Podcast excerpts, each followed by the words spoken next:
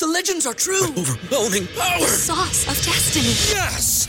The most legendary sauce has arrived as McDonald's transforms into the anime world of WickDonald's. The greatest flavors unite in all new savory chili McDonald's sauce to make your 10-piece Wick Nuggets, fries, and Sprite ultra powerful. Unlock manga comics with every meal and sit down for a new anime short every week only at WickDonald's. Ba-da-ba-ba-ba, go! At participating McDonald's for a limited time while supplies last.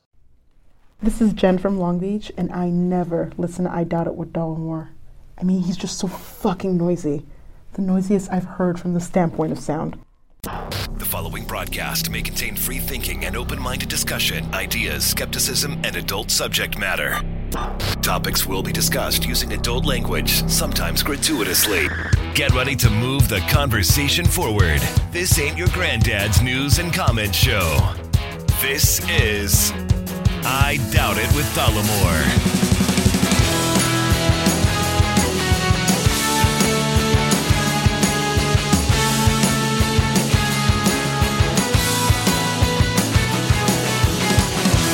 All right, everybody, welcome to the big episode number 450 of I Doubt It with Dollemore. I am your host, as always, Jesse Dollemore, and I'm joined tonight by the lovely, the talented, the punctual Brittany Page. Uh, I am punctual, Yeah. and I think it's important that you also be punctual. I, But we just recently learned that you got impaneled for the Oh, grand jury. Yeah, yeah. So, That did happen. So- Uh, it is official. I said that I had heard that I was likely going to be called. I had no fucking idea it'd be this soon. mhm. But I have officially been impaneled on the grand jury, which will be tomorrow for you good folks. Uh, Wednesday will be my very first day. isn't it? Um, it's not a guarantee that you have to go in every Wednesday. No, I have to call on uh, tonight, Yeah. Tuesday night. and figure Tomorrow out night. and figure out whether or not you even have to go in. Yeah. So it's not. It doesn't. It doesn't necessarily mean that you're gonna have to be there every Wednesday. But I am, and I am um, a, a, a juror on the grand jury. Officially, I am uh, uh, on the grand jury. so exciting for a year. Yeah, for a year. Mm-hmm. God damn. Maybe we'll have to do some quick weekend road trips Good times. around the Wednesday. Mm. The other thing that's going on, I just want to let, let everybody know that. Uh, also, that, you know, scheduling, we'll have to see how things pan out. Um, it might or it might not interfere with the recording schedule. We're, we're always going to make sure that you get two or the three episodes. hmm Um, but it might throw a, a wrench into an already wrenchy kind of a situation. Yeah. You know what I mean? hmm The other thing, and we're a little late on this, speaking of punctual, Brittany Page, Oh. um, I, I, I missed out on wishing you hmm a happy holiday. Yeah. Oh yeah. September 21st, Earth, Wind, and Fire, their famous song, September.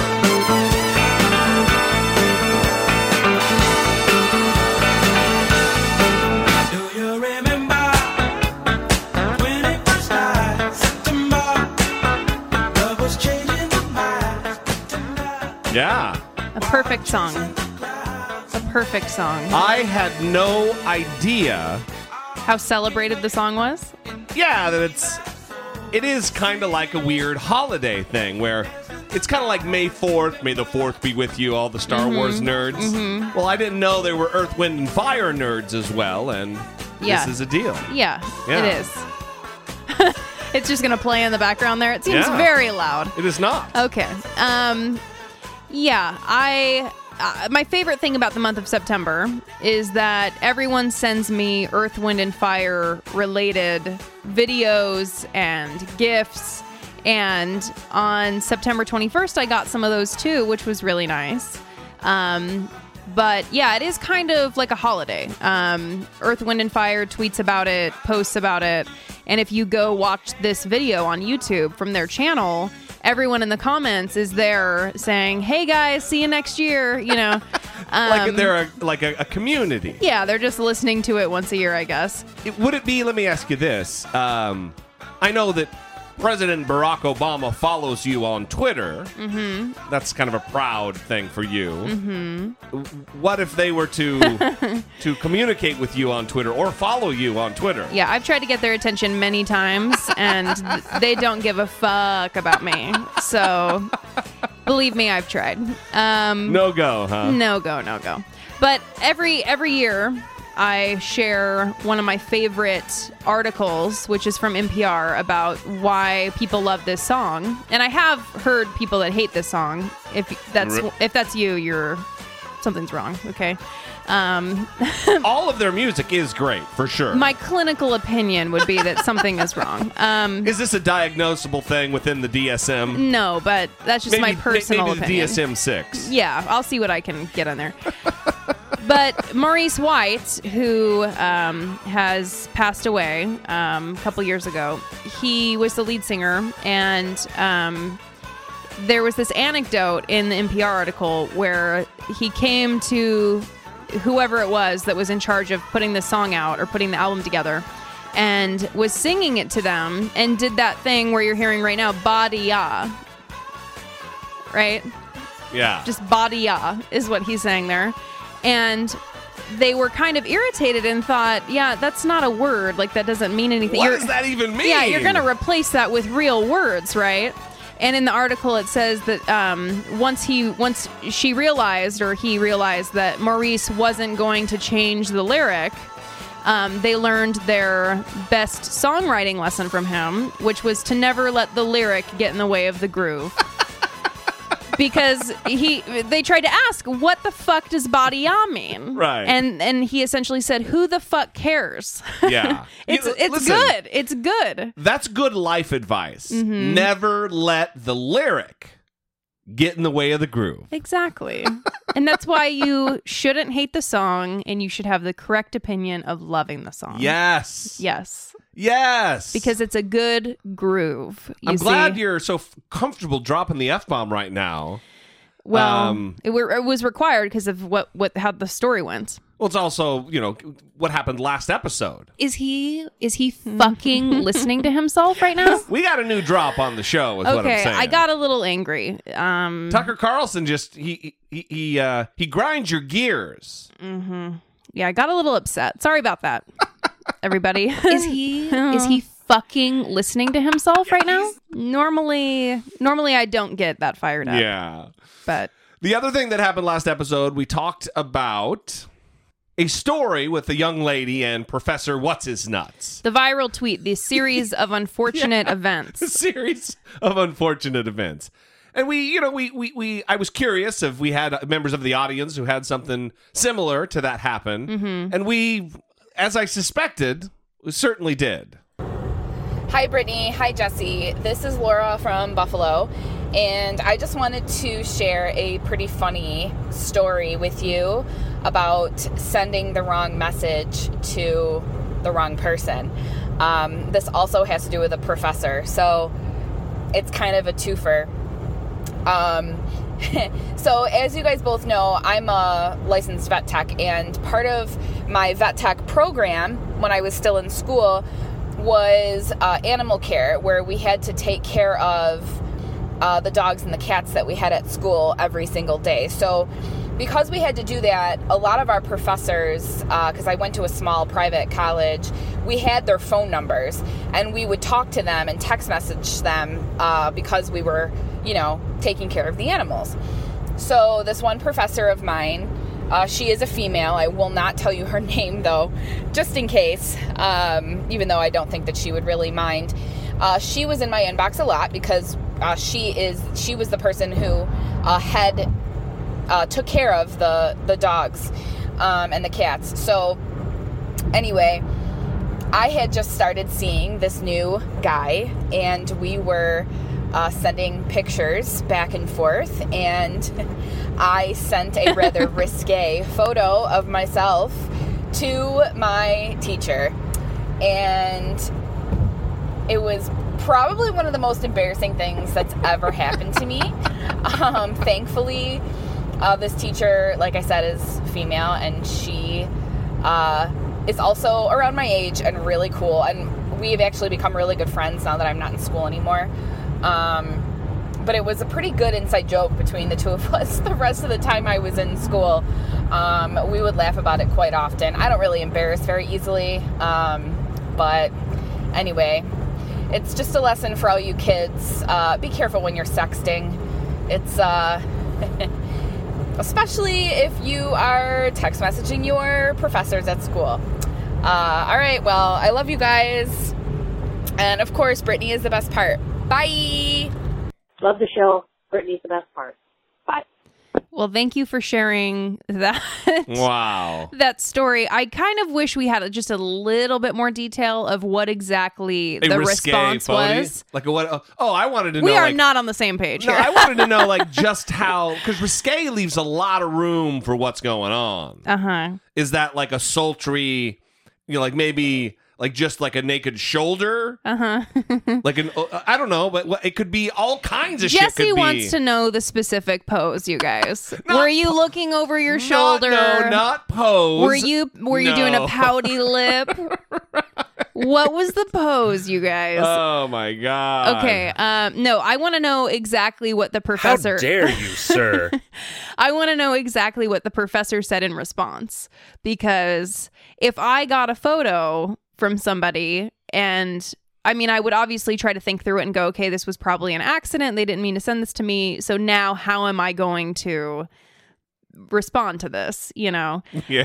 Um, and I just, I think that's kind of interesting. Was she like, oh, it's okay. I know what's going on here. Don't worry. Your secret's safe with me. Wink emoticon. also, I don't want to come across as stodgy McStodge guy, but how long had you been dating this guy and you're sending the fuck? You gotta be careful, man. Well, also that that was something that I wanted to address because I think the advice could go a little bit further. It's not just be careful when you're sexting. it's um like maybe don't be sending pictures of yourself. If we're if we're going to give some advice to the youngins, you know, Get off my lawn. maybe don't send pictures of yourselves that you don't want on the internet. Say to them, "Listen, you want a picture? Well, you're going to have to come see it live. So here's my Oh. address." You know what I mean? kind of the the Bill O'Reilly uh, take on it. well, do it live. E- exactly. Do it live. Yes. yes. If they want a picture of your body, then they're going to have to come and look at it live. That's what that's what they're going to have to do. Or look at it live and then come. What whichever way it happens. sure. Just a little risky with the pictures, but we are Laura, we are not shaming you. No. We are happy that this worked out. I mean, I'm assuming it worked out because there were there was no It terrible thing that happened. because you're laughing about it. Exactly. Yeah. Yeah. Also, it wasn't like a traumatic experience. I also would kind of like to know more. Just more. I, I'm curious about the whole situation, but was the photo black and white? no, was it no. in color? It is exactly like what was was was this professor? Was she the top of your your send list, and you just you excitedly Mm, you excitedly sent it rather than to you know the the dude? yeah, She's at the top, and you just fired it off, or like like you, like Yeah, you with your like- top person. That's exactly text right. message yeah, I don't know. Anyway, thank you for sharing with us, and you know, by virtue of that, the rest of the world. Yes, we appreciate it. Your terrible, embarrassing moment. we have, we all have them. Good times. Yes. So let's bring it down a notch here. We have been talking about, we are in the unenviable position in the United States right now of having a credibly accused, now multiple accusations against Brett Kavanaugh, aka Bart O'Kavanaugh. And uh, things aren't great. And we have some calls, or a call uh, about it. I don't know why I'm spacing I out I was like, here. what? Maybe I should just do my fucking job here, huh? that would be great. I'm so fixated on why that happened to Laura. I know. What was the picture like? Hey, Britt.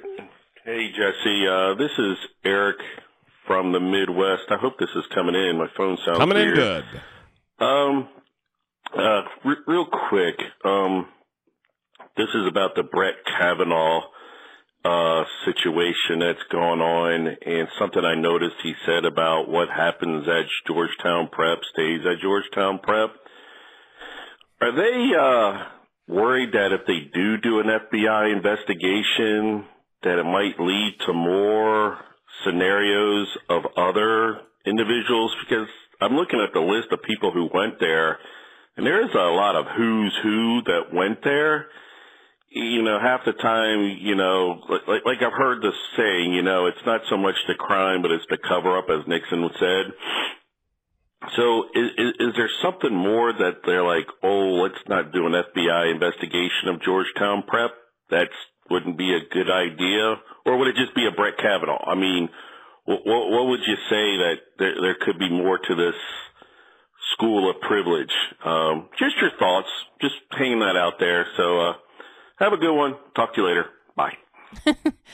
Um, so I think Eric is basically saying if they start talking to Christine Ford, for example, and then they talk to the second woman who has come forward. Yeah. And they start saying, okay, like who else has been a problem here? Who else was implicated in this situation? And then they kind of keep the branches going out. Are more men going to be implicated in assaults? I think that is basically what Eric was saying, right? At specifically Georgetown Prep, Mhm. that high school, the very, very affluent uh, and influ- influential Catholic high school in the Washington, D.C. area. And so I guess uh, the second woman wouldn't necessarily count in that case because she um, that happened at Yale when Yeah, he was yeah, at Yale. Yeah, I, so, I mean, listen, I, I don't think that the, the the there's even a a hint of starting some grand FBI investigation of this school because of something that happened in the 80s. But listen, it's a school full of white fucking rich kids. Bad shit's gonna happen because white fucking rich kids feel like they can do whatever the fuck they want with no repercussions. Largely, that's kind of a theme we see across the United States. and then they become president. Yes, exactly. And the other thing about this, and you know, at first I kind of bristled at the the the throwaway line that he used, kind of in jest, that what happens at Georgetown Prep stays at Georgetown Prep. But these are some secret handshaking motherfuckers. These guys. he went to Yale, where Skull and Bones is. You know the the the secret society that George W. Bush was a part of and John Kerry was a part of, where they have to se- tell like their their most intimate sexual secrets and shit. So in it's like Scientology. in secret ceremonies. Well, it's just like a fraternal order of rich fucks. So Scientology. Well, no, I don't think they believe in Xenu and the, you know the overlords. I'm not saying it is. Scientology. I'm saying it's like Scientology. No, it's like it's like uh, Mason, the Masons. It's more like that. There's Mhm. not some weird spiritual fucking belief system. All right, cool. what, what are you doing? I'm making a really strong comparison. That's what I'm doing. Wow. Okay, yeah. Um Brett Kavanaugh. Don't is- just yeah over my point. What? Don't don't just yeah and roll right over. Okay.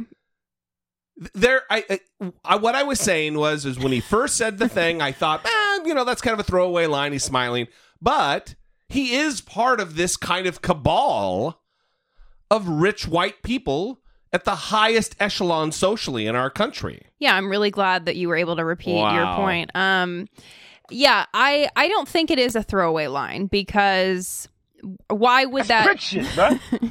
That's prick shit. I know. I'll I'll I'll calm down. So why would they use that line? That is obviously of me not being in I control got a of the million soundboard of is them, a by the problem. way. I have a I million I know you of do. Um, so the fact that they have a saying that is a play on what You're happens, just a woman with a small brain, with a brain a third the size of us. what happens It's in science. Vegas stays in Vegas. Yeah. I mean, come on now. Why do you have that saying? If you're not up to something, if there's not a running joke about what goes on at the parties, what goes on Yeah. behind closed doors when the parents are out of town, uh, when you can lie about what's on your calendar because they're gone. Um, Well, now we're finding out all kinds of other shit relative to his yearbook and the inscriptions and the things he wrote on his senior page that lend themselves to that kind of behavior. mhm. The treating women like shit. Um, using them as like notches on their belt. Mm-hmm. Uh, We're going to get into all of that, but yeah, it's not good. Mm-hmm. It's not good. Especially since they went into overdrive in the beginning, painting this guy as a fucking literal Boy Scout. Yeah, there there was a point in time where people were complaining that we knew more about his like His- min- minivan schedule Yes. picking up the little soccer team girls than we did about cases he's been involved in and opinions that he has. And his Um, time with the George W. Bush administration, where he was a political operative. Yeah, he had all the little props sitting behind him. And Yes. if they could have brought in the minivan into the room to be on display, I think they would have done that. But I don't think there was enough room. Yeah. Yeah. Dodge Caravan is a large vehicle. Yeah. they wouldn't be able to fit it in there. Yeah. So thank you. We appreciate it very much. We appreciate everybody. Thank you for for the the communication, both written and and verbal through the emails and the voicemails. If you too would like to sound off, get your voice on the record, help us move the conversation forward, we'd encourage you to do so. 657-464-7609. Of course, you can always email a voice memo from your smartphone I doubt it at dollemore.com. Now, before we move on, we're going to do a little bit of follow up because today for you, Tuesday, September 25th, Tuesday. Tuesday is the day that Bill Cosby is going to be sentenced for the rape of Andrea Constand. No, no, we don't answer that. Got a chance to break that out. Um, this is a historic thing because he is the first celebrity to be actually prosecuted and sentenced in the Me Too movement. to the man once considered one of America's most beloved celebrities, Bill Cosby, on what may be his last night of freedom, facing sentencing tomorrow for sexual assault and possibly years behind bars. Here's ABC's Linsey Davis. Tonight, the man once dubbed America's Dad is one step closer to becoming the first celebrity sentenced in the Me Too era. Guilty, guilty, guilty. On Monday, Bill Cosby will be back in a Pennsylvania courtroom for the first day of his sentencing hearing. Cosby was convicted in April of three felony counts for drugging and sexually assaulting Andrea Constand in his home in 2004. Cosby has insisted any sexual encounters with Constand and other accusers were consensual. But one of the 12 jurors who convicted him says there was one key piece of evidence that led to his stunning fall from grace. I think it was his deposition, really. Miss Cosby admitted to giving these quaaludes to women, young women. Cosby and Constand may come face to face again as she takes the stand to deliver her victim impact statement. It's- It's not unthinkable that the judge could sentence him to jail time and order that he be turned over immediately to correctional officers at that hearing. Now his defense team will be desperately fighting to stop the court from designating the comedian a sexually violent predator. Linsey Davis, ABC News, Pennsylvania. So this is pretty important. Long time coming. Yeah, and that was so long ago, the Bill Cosby stuff. It feels like forever I mean, ago. I had to dig for this. Yeah. No, no, we don't answer that. I remember that was actually, I think, one of the first times that we pissed off listeners because we were talking about Bill Cosby so much that someone gave have, us. a, ba- we have a bad review yeah, over it. someone gave us a negative review and said it was like the Bill Cosby show. But that was really There like, was like uh, People Magazine or something, or some celeb gossip magazine that we were doing. Yeah, but that was really the initiation of this whole Me Too stuff. I Yeah. mean, if you think back on taking down powerful men, uh, Bill Cosby was widely respected. Unbelievable. He's an icon. And when this all came out, there was that initial initial reckoning, Yeah. right? Where people were like, "Wait a minute, what do we do here? This is Bill Cosby." And the other thing is, like, I see lots of conspiracy theories that this is a race driven thing. But in depositions, in, in civil lawsuits, he admitted, like that juror said, Mm-hmm. to drugging women with quaaludes. I mean, he admitted it. Well, that's some that's what I was um like getting closer to as I was talking and uh talking about our old episodes where we first started talking about this. we covered the depositions in depth and like old jokes that were kind of callbacks to things that he did in the past that were shady, um, like the Spanish fly and all that. Yeah, yeah. So if you were interested in hearing those episodes that pissed everybody off because we were like People Magazine, you can just go to dollemore.com and search Bill Cosby, and any of the episodes that are tagged with Bill Cosby will come up, and you can just have like a Bill Cosby day on the the sentencing day. That's right, if- yeah. If, you would like to do that, um, but yeah, I think it is important that people know the story of of how this went down. We did cover that because listen, them calling him America's dad isn't something that was just made up after the fact. I grew up with this guy being America's goddamn dad. The Cosby Show was something that was a fixture in my television schedule as a kid. So, uh, this is big. This is huge. Yeah, it was one of those stories where a couple of women came out and some people were still trying to say, yeah, we it's Bill Cosby. He he hasn't been Right. charged with anything. He hasn't There's been no found guilty. Right. And then the women just kept coming out. And it was similar to a Harvey Weinstein thing where women just kept coming forward. similar to a Brett Kavanaugh thing. These aren't isolated incidents. I mean, it seems to me that if you're a guy who gets drunk at a party or drugs a chick or gets a little handsy with an intern, that you don't just do it once, that it's a it- it's a it's a pattern, a repeatable pattern of behavior and as evidenced by all of these men that we see that there's not one isolated incident hanging out there. It's many, many, many, many women. Just like I predicted with Brett Kavanaugh, now we see more and more have come out. Anyway, I'm not want to muddle the issues here, but look for that. We're going to talk about it again once we find out what his sentencing is. Um, justice has been served, and I hope that some women who who aren't a part of this particular conviction are taking some solace in the fact that he is facing justice. Is saying justice is served a little too soon before the sentencing, before figuring out what actually is going to happen to him? Uh, ma- yeah, maybe, but still some justice. He's getting he's getting a consequence. Mm-hmm. Um, I well, I mean, listen, he gets no jail time. This is a bomber for sure. Mm-hmm. But I don't see that happening. I think that with all the arrogance that's put, been put on display, my prediction is he's going to get some jail time, and less confident about this. But I think that he'll end up dying in jail. Hmm. He's an old fucking man. You know what I mean? Mm-hmm. Um, and I have no, I have no issue with him expiring while behind bars because of the misery of the many, many, many, many women who he terrorized throughout the years. So, anyway, we'd love to know what you think. Again, 657 464 7609. Of course, you can always email those voice memos from your smartphone to I doubt it at dollemore.com. Support for I Doubt It with Dollemore comes from generous, engaged, intelligent, and good looking listeners like you by way of Patreon.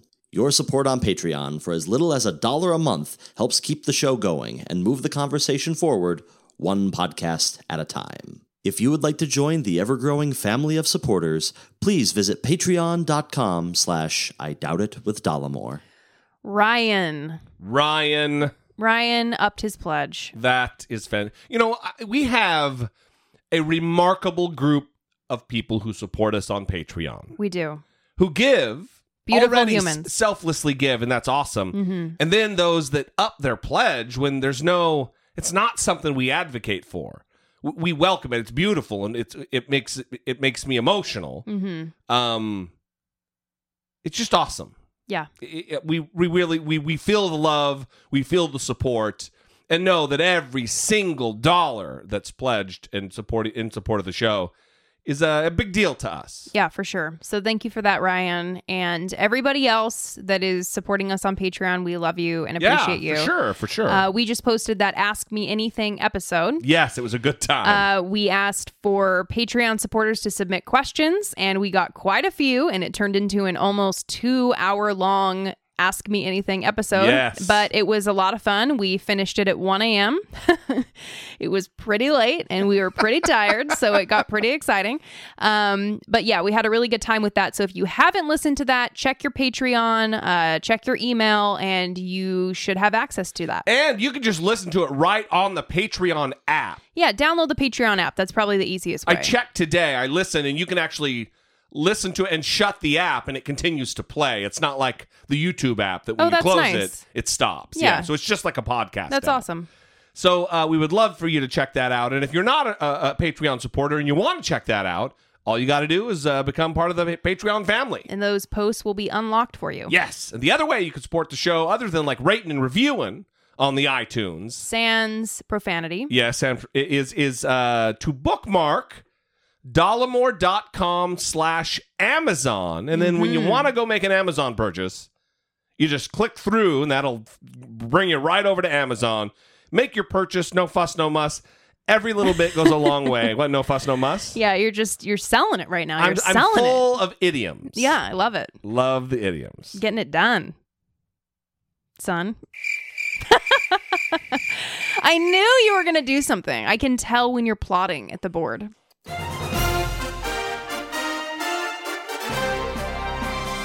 Democracy. Facing down pessimistic politics with realistic optimism. So, as mentioned just a few minutes ago, Brett Kavanaugh is in a world of hurt. I don't believe he's going to be able to survive this next round of accusations that have come out. Because now it's beyond Christine Blasey Ford. Now we've got another lady and another lady and possibly a fourth accuser. The third and fourth have not come forward with their names yet. That's right. Mhm. Uh, well, the, oh, the, yeah, that's right. Just a second. Right.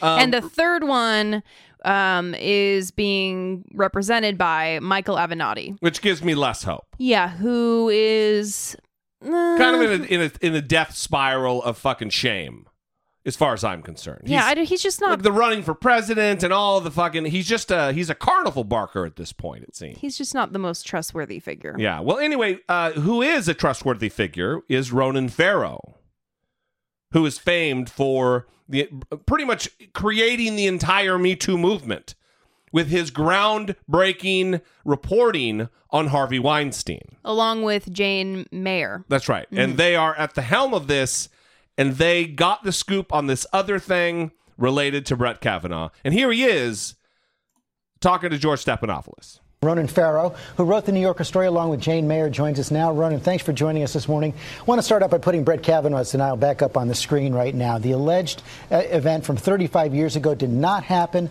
The people who knew me then said that this did not happen and have said so. This is a smear, plain and simple. That denial is blunt, it is unequivocal. Your response. And obviously, we include that in the New Yorker piece and gave him a very full and fair window for comment. And we include rebuttals and pushback at every point. Those rebuttals are significant. The White House has a huge megaphone on this.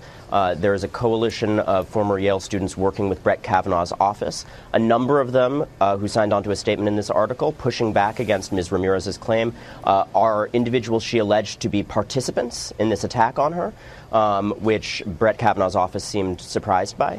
Um, and we then redacted the names of those individuals at their request because they were alleged to be involved. Uh, the point I want to make here is this. It is not accurate to say that those who knew him at the time dispute this. We talked to a roommate from the, the time uh, that was living with him when this alleged incident took place, who said he was indeed frequently drunk, uh, that he took part in activity that made him unsurprised by this claim, and that he found this woman credible. He's one of several people in this story who back Ms. Ramirez. But- and we wouldn't have run this if we didn't have a careful basis of people who had heard at the time and found her credible. But by your own admission, no eyewitnesses to the incident. Absolutely, and we disclosed that up front, and we also disclosed that she was inebriated at the time. And I think the fact that she took several days to consider and really carefully make sure that she had an evidentiary basis for this, and other people were backing her account who had heard at the time and been told, um, speaks well of her level of caution. Yeah, but this let- is let me- not let- the behavior of someone who is fabricating. Let me press you on that, though, because that sentence really did jump out at me when I read the article. You, she says that after six, at first she wasn't sure. this was Kavanaugh when you first came to her last week. And then you write, after six days of carefully assessing her memories and consulting with her attorney, she did become confident that it was him. You know, a lot of people And can look at George, I would say that that's extremely typical of these stories. When you're dealing with trauma, alcohol, many years in between, I think that the more cautious witnesses that I've dealt with in cases like this uh, very frequently say, I want to take time to decide, I want to talk to other people involved, I want to search myself and make sure that I can affirmatively stand by these claims in the face of what she knew would be a crucible of partisan pushback, which Why- is what she's receiving now. Why did she come forward? She came forward because Senate Democrats began looking at this claim. She did not flag this for those Democrats. This came to her to the attention of people on the Hill independently, and it's really cornered her into an awkward position. That's why she took time to think about this carefully. You know, she said point blank, "I don't want to ruin anyone's life," uh, but she feels this is a serious claim. Um, you know, she considers her own memories credible, and she felt it was important that she tell her story before others did without her consent, because so many people on the Hill were looking. You pointed out the witnesses, the, the, the, the students at the time who back up her story, who back up their claims about Kavanaugh's Mm-hmm. behavior at the time. Several others in the article uh, say that they never heard anything like this at all, even someone who professed to be her best friend at the time. At any moment as you were writing the story this close to the nomination, did you sort of want to push the pause button and say, are we sure this is the right thing to do? George, I just want to stress very clearly we take reporting of this type extremely seriously. The evidentiary basis for this, the number of witnesses who were told at the time, is strong. Uh, it's in excess of what we typically see in this kind of uh, investigative reporting. The deal with sexual assault, uh, assault uh, claims is very often that there aren't multiple people willing to say they witnessed it in the room. And the individuals who were most primary to this are people she alleged were egging Brett Kavanaugh on. And those are the ones who signed that statement that you talked about. Yeah, as you know, Republicans are saying this is another Democratic hit job because it started out with Senate Democratic staffers. You write that the Republican staffers learned of this allegation last week. Uh, last night, I spoke with a Senate GOP leadership aide quite late last night who said no one here or at the committee was told by the Senate Democrats about their ongoing efforts on this allegation. Are you confident the Republicans were told? He may be accurate in that phrasing that they weren't told about the ongoing activities as uh, you know moment to moment were happening on, in the Democratic side. Uh, they were indeed aware of an allegation and were concerned about it and reached out to us about that. And and you also write that some senators, upon learning that, wanted to rush the hearing. We don't draw a causal link. You know, we're not inside those conversations in uh, the Republican senators' offices. Uh, all we say is that we heard that concern, and then shortly after, there was an effort to accelerate this process. What does Deborah Ramirez want to happen next? Deborah Ramirez and her attorney, um, who's a former DA who says she is as credible as any witness he's dealt with in 26 years of legal practice, want a, an FBI investigation. You know, she wants this to proceed carefully. That's why she took a lot of time to come forward and do so carefully. Um, she'd like that caution to continue. She wants to be fair to Brett Kavanaugh. In many statements, she said that to me. Ronan Farrow, thanks very much. Thank you. So that clip was great, but it didn't necessarily get into what the specific allegations are. Right. And so I think it's important to cover that just a little bit. It is. I wanted this. I wanted him to speak because it's coming straight from Ronan Farrow, who is the source, who is reporting on the source of this. So uh, it's not secondhand. You know what I Mhm, mean? mhm. It's right from him. But they didn't go into it probably because it's morning TV, Mm-hmm. and the charges are salacious. So Deborah Ramirez says that this happened when she and Brett Kavanaugh were freshmen at Yale and that she was invited by a friend to a dorm room party. She then um, got there, and a small group of people wanted to play a drinking game together. And she remembers everyone sitting in a circle, and people were picking who would drink, and she kept getting pick picked, and so she got drunk much faster than other people. Yeah. And at one point, she then remembers that a male student pointed a gag plastic penis in her direction. And then she says she remembers being on the floor a little bit later and being foggy and slurring her words. And and then another male student was standing by. She identified two of the men that were on that were in the room Yeah. uh, watching as this was happening but um, the new yorker's not naming them at her request.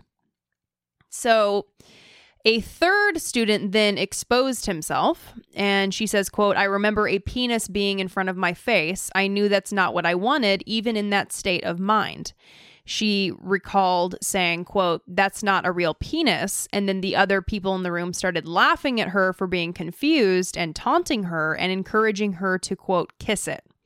Then she pushed the person away who was exposing himself and she touched the penis in the process. Yeah. So somebody's taking their dick out of their pants, shove it in their face, Mhm. which is going to force her to recoil and push away and touch the goddamn dick. And so she remembers Brett Kavanaugh standing to her right and laughing, pulling up his pants.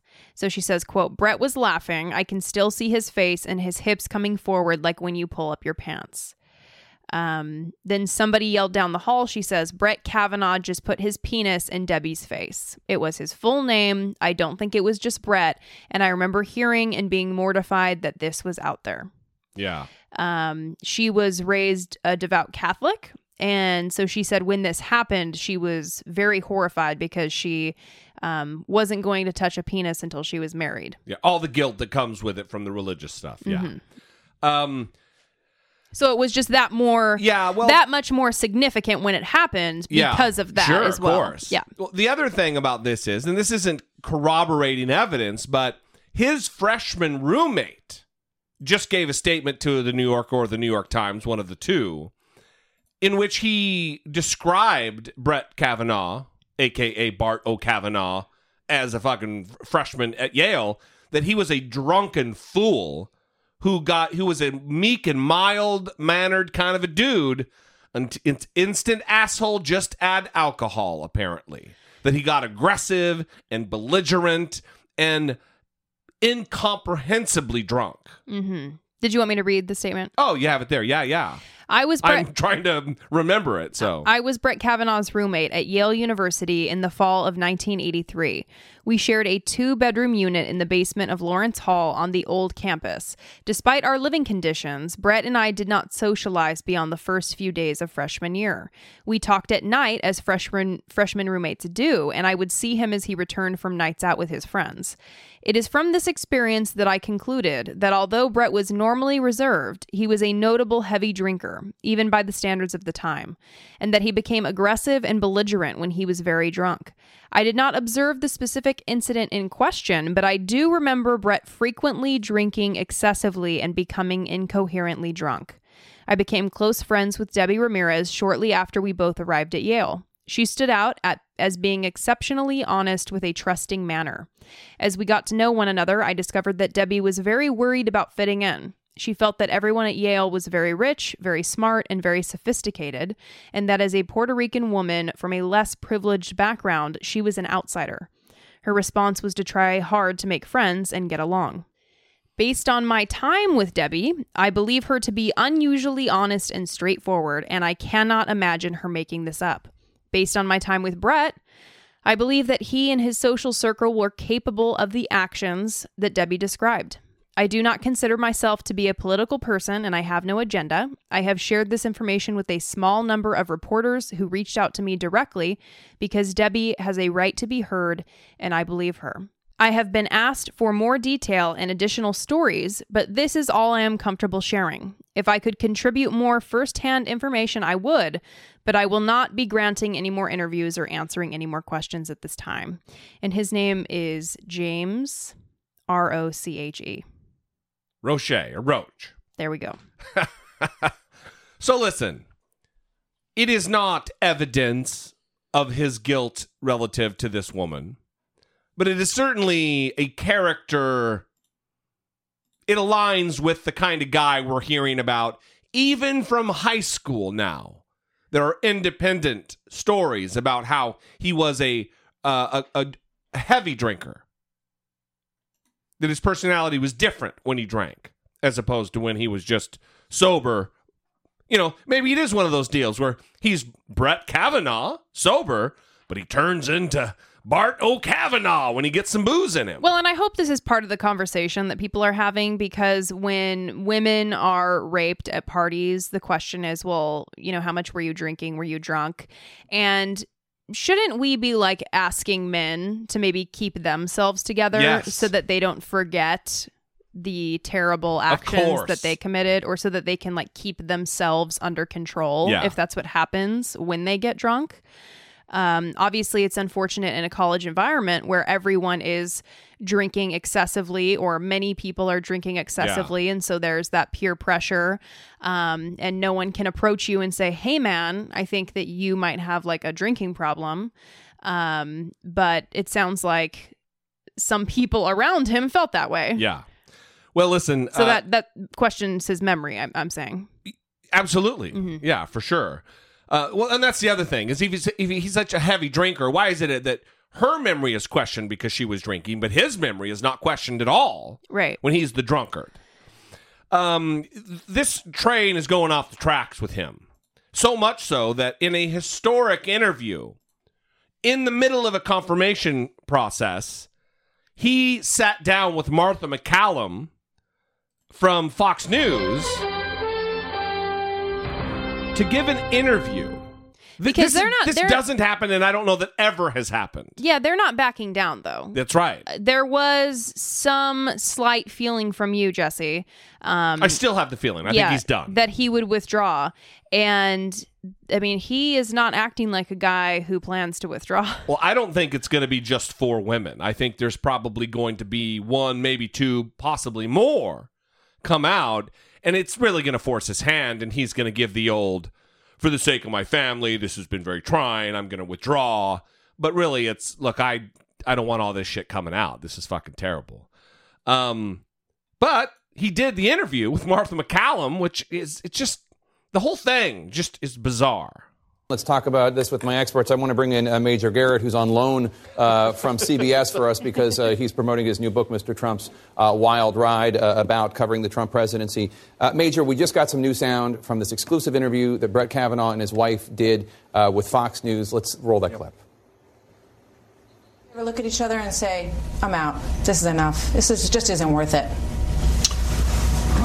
I'm not going to let false accusations drive us out of, this process, and um, you know, we're looking for a fair process where I can be heard and defend the my integrity, my lifelong record, my lifelong record of promoting dignity and equality for women, starting with the, the women who knew me when I was 14 years old. I'm not going anywhere. Seem to be getting a little upset there. Uh, Major, your reaction? This is an odd tactic. It's kind of a pre-buttal to his own testimony before the Judiciary Committee. It gives those who support him cause for celebration that he's fighting back, quote unquote. But those who are curious about his deportment, his demeanor, his orientation to these underlying questions are also going to have fodder that they can pick at and discuss.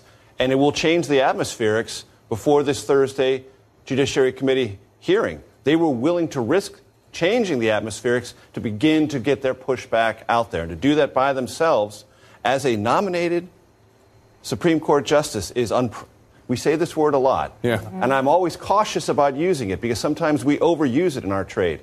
But I've never seen this before. It is clearly unprecedented. No, we talked uh, with our Supreme Court reporter, uh, Joan Biskupic, who says that Clarence Thomas did a, a, an interview with People magazine after his confirmation Yeah. hearing, after he was confirmed, but this is the first time we've ever seen anything like this. And to break norms like that is a big deal. What we haven't mentioned up to this point is that Christine Ford will be testifying before the Senate on Thursday. on Thursday. Also a big deal. Not with him there in the room. This is a big deal. And when Republicans try to paint this as Democrats will do anything they can do to stop a dibber dibber der, let me tell you, Neil Gorsuch got confirmed. You Mhm. made that point today. Mm-hmm. Yeah. It's not that evil Democrats can just do everything and stop everything. Mm-hmm. Neil Gorsuch got confirmed. Yeah. Come on. I don't want to. I don't want to move on from this Fox News interview so soon, though, um, because it was a real good. uh, so Martha MacCallum asked uh, Brett Kavanaugh about his virginity, and she specifically. She specifically said, quote, never had sexual intercourse with anyone in high school. Kavanaugh said, correct. Martha MacCallum says, and through what years in college, since we're probing into your personal life here. Brett Kavanaugh says, many years after. I'll leave it at that. Many years after. So he's saying many years after college, and he was still a virgin. Just completely oblivious, apparently. Well, number one, the the claims against him are not that he was um, raping women. It was that he like attempted Yeah. a rape. Yeah, shoving And your dick in someone's face isn't having sex. Yeah. So the intercourse question is kind of irrelevant, but also how believable is it with all of the drunken madness that was occurring? That he wasn't fucking. That's one way to put it. No, that's the way to put Um, it. What do you mean? That that That he wasn't having sexual intercourse with the ladies as he was intoxicated. there you go. Let me push my glasses up. yeah. Who believes that?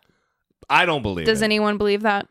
And then you have what's come out about his yearbook. Have you heard this? Yes, this is this makes I mean all of it's terrible, but this is like what a fucking prick. So the yearbook stuff. This is his yearbook from Georgetown Prep.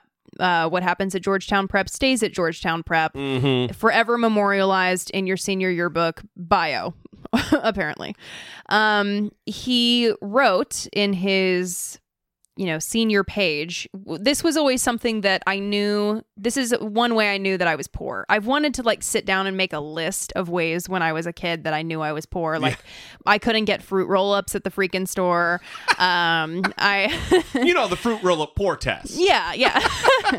But also um people would get like senior pages. Like their parents would buy a whole page in the yearbook dedicated to their senior picture and like a layout of their like to celebrate their yeah, child where they would have like their accomplishments and shit. yeah, and then all Yeah. the kids that are living in poverty just like get their name mentioned in the back and there's no picture, you know. They're in the table of contents. Yeah, sorry your parents don't care, but um An indexed uh, mention. so I'm assuming it was one of these types of things that Brett Kavanaugh had. And in that he wrote um quote Renate alumnus. yeah. And apparently Renate is a woman. hmm Well, that that word um, appears 14 times in the Georgetown Prep uh, 1983 yearbook. Yeah. and it's in many individuals' pages uh, where they say this same phrase. So her name is is an unusual name. I've never heard it before, but it, it's like saying I'm a Brittany alumnus. hmm Where so I, I yeah I fucked her, and thirteen of his buddies also said her name an alumnus in Well, their yearbook. And uh, according to the New York Times, two of Brett Kavanaugh's classmates say the mention of her name were part of the football players' ubst- unsubstantiated boasting about their conquests. Yeah. Mm-hmm. So listen, all of this. I mean, this is this shouldn't be indictable for a high school kid because high school people are fucking terrible. But it speaks to the fact that are we going to buy that he's a virgin many years into college when he's boasting about the conquest him and his buddies did with this one girl? Fuck that. This guy was an arrogant fucking piece of shit in high school. And I'm sure there's been some personal growth because everybody grows up. Yeah, but why but should he be a, a Supreme Court justice? But also, why can't he admit it? right. Well, because he won't get on the court. Yeah, and this was a good uh, episode of The Daily that I heard with uh, Caitlin Flanagan, who normally is not that wonderful, um, and she writes for The Atlantic. And she told the story of her attempted rape experience. Oh, I heard that one. And how her um, attempted rapist apologized to her. And it was a really emotional daily episode. It was on the daily. And she said that she thinks it makes a lot of difference when you go through these experiences and the men apologize because he came back to her like a couple of years later and approached her and was like in tears Yeah. and apologized. And so the thing is with Brett Kavanaugh is like he's unable to or hasn't reconciled what he used to be like or what he used to do to people. Or has minimized it in his mind over the decade. And that's a problem. Yeah. Because there there should have been something where an educated person who overcomes what they used to be reaches out and says, I did the wrong thing and I just want to say I'm like sorry and I shouldn't have done that. I'm sober now. You know, whatever Yeah. whatever it is. I'm not saying it can happen now. I'm I'm saying he should have done this long ago. No, no, I'm just saying that's that, that I don't that, that doesn't strike me to be in his character. He's a piece of shit who, when he works for a Republican battling against a Democrat, it's a okay to take a president down, to indict a president, to to to uh, impeach a president. Now that there's a Republican in office, oh well, no, I was wrong then. No, absolutely not. Th- this guy doesn't have the the moral um, compass that is needed for the Supreme Court. He just doesn't. And the thing I just mentioned is it's just an extension of the kind of character he was in high school. Anyway, yeah i think i think that's what i was trying to get at is that it is a an illustration of character. If you if you did change and you did try to make up for the terrible things that you've done and the thing is now it's too late. And he Yeah. has um if these allegations are true he never apologized. He never tried to make things right. And instead he's trying to gaslight everybody. If even only one of these things are true, he's that guy who never apologized, who grew up knowing the horrible things he did to women or did to a woman, and didn't reach out and say, God, you know, I was young, I was drunk, I had a problem, I fucked up, I'm so sorry. If I hurt you, I I am just inexorably beside myself about what I did. He's a smart man. He's an educated man. He could find the words.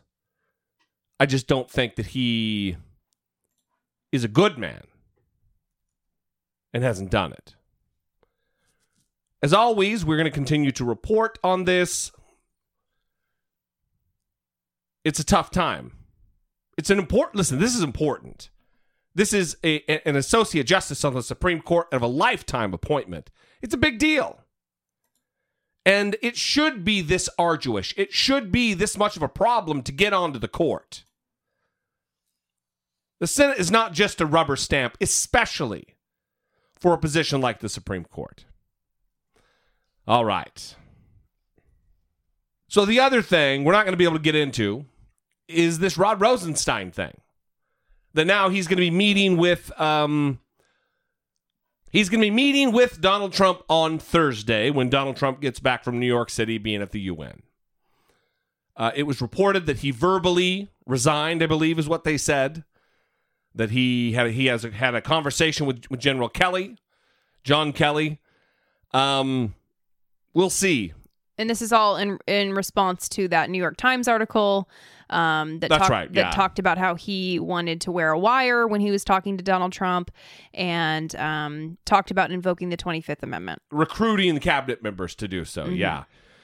So we, we, we don't know. It's up in the air whether he's going to quit or be fired. It sounds like Donald Trump is trying to play the presidential role right now. Like, oh, I don't know. I don't have all the facts, but he's just waiting for his fucking salivating for his moment to fire Rod Rosenstein.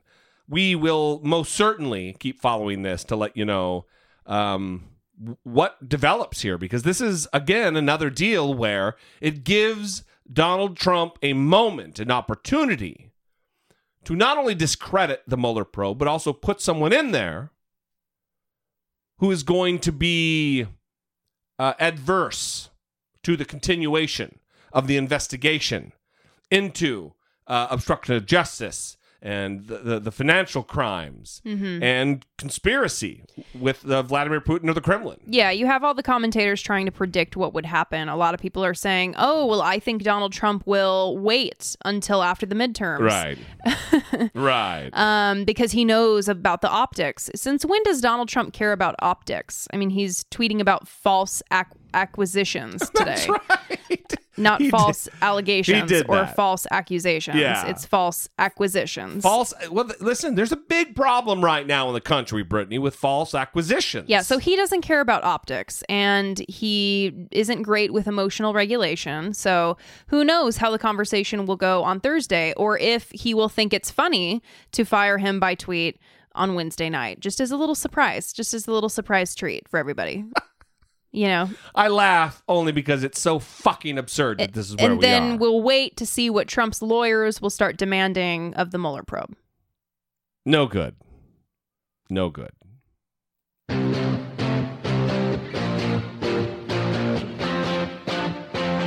Taking care of biz.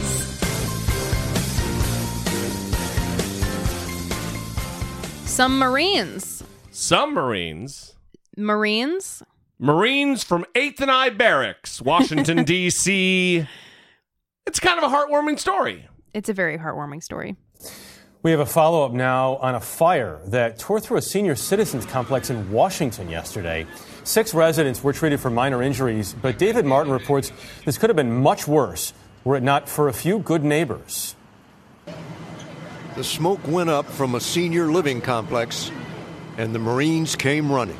These are our neighbors. They needed help. Uh, we had to act. The fire was about 200 yards from their small outpost in downtown Washington.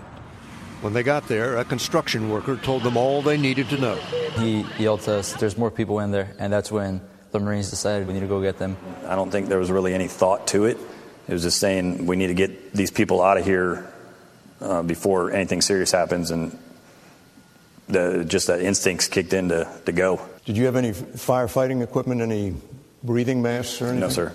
There were firefighters there, of course, and residents of the neighborhood as well. But safe to say, the Marines were the youngest and fittest, which mattered because some of the residents were trapped on the fourth floor. It was a pretty bad fire, especially on the top floor. Um, some paralyzed, immobile people in there. We actually just picked people up as best we possibly could, and then had the wheelchairs at the exit, and then put them right into the wheelchair or the litter um, right outside the building after we carried them down four flights. All 190 residents got out alive, with only six sent to the hospital.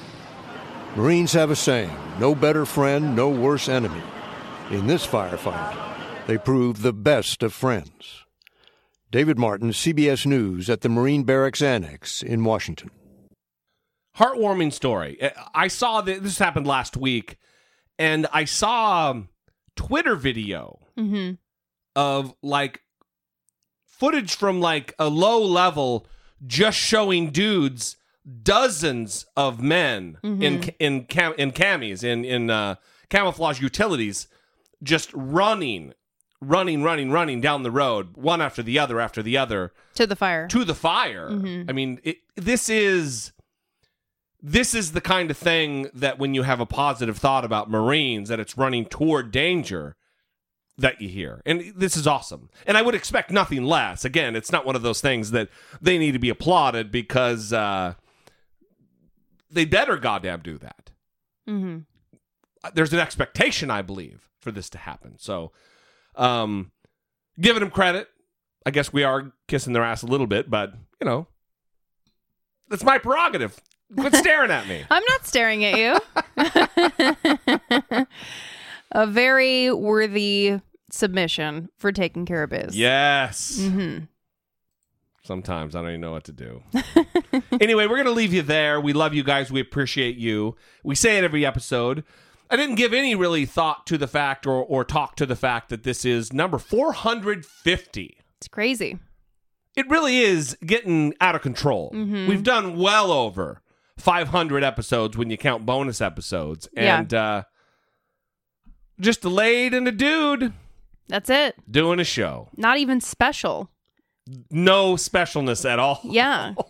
Just sitting around talking. That's right. Mm. Good times, everybody. We're, that's why we're happy you joined the conversation because otherwise it would just be us. That's right. It's boring. 657 464 7609. That is how you do join the conversation. You can also email voice memos from your smartphone to I doubt it at dollemore.com. We expect to hear from you. We look forward to hearing from you. So until then, next time for Brittany Page, I'm Jesse Dollemore, and this has been I Doubt It. I'm so fixated on why that happened to Laura. I know. What was the picture like?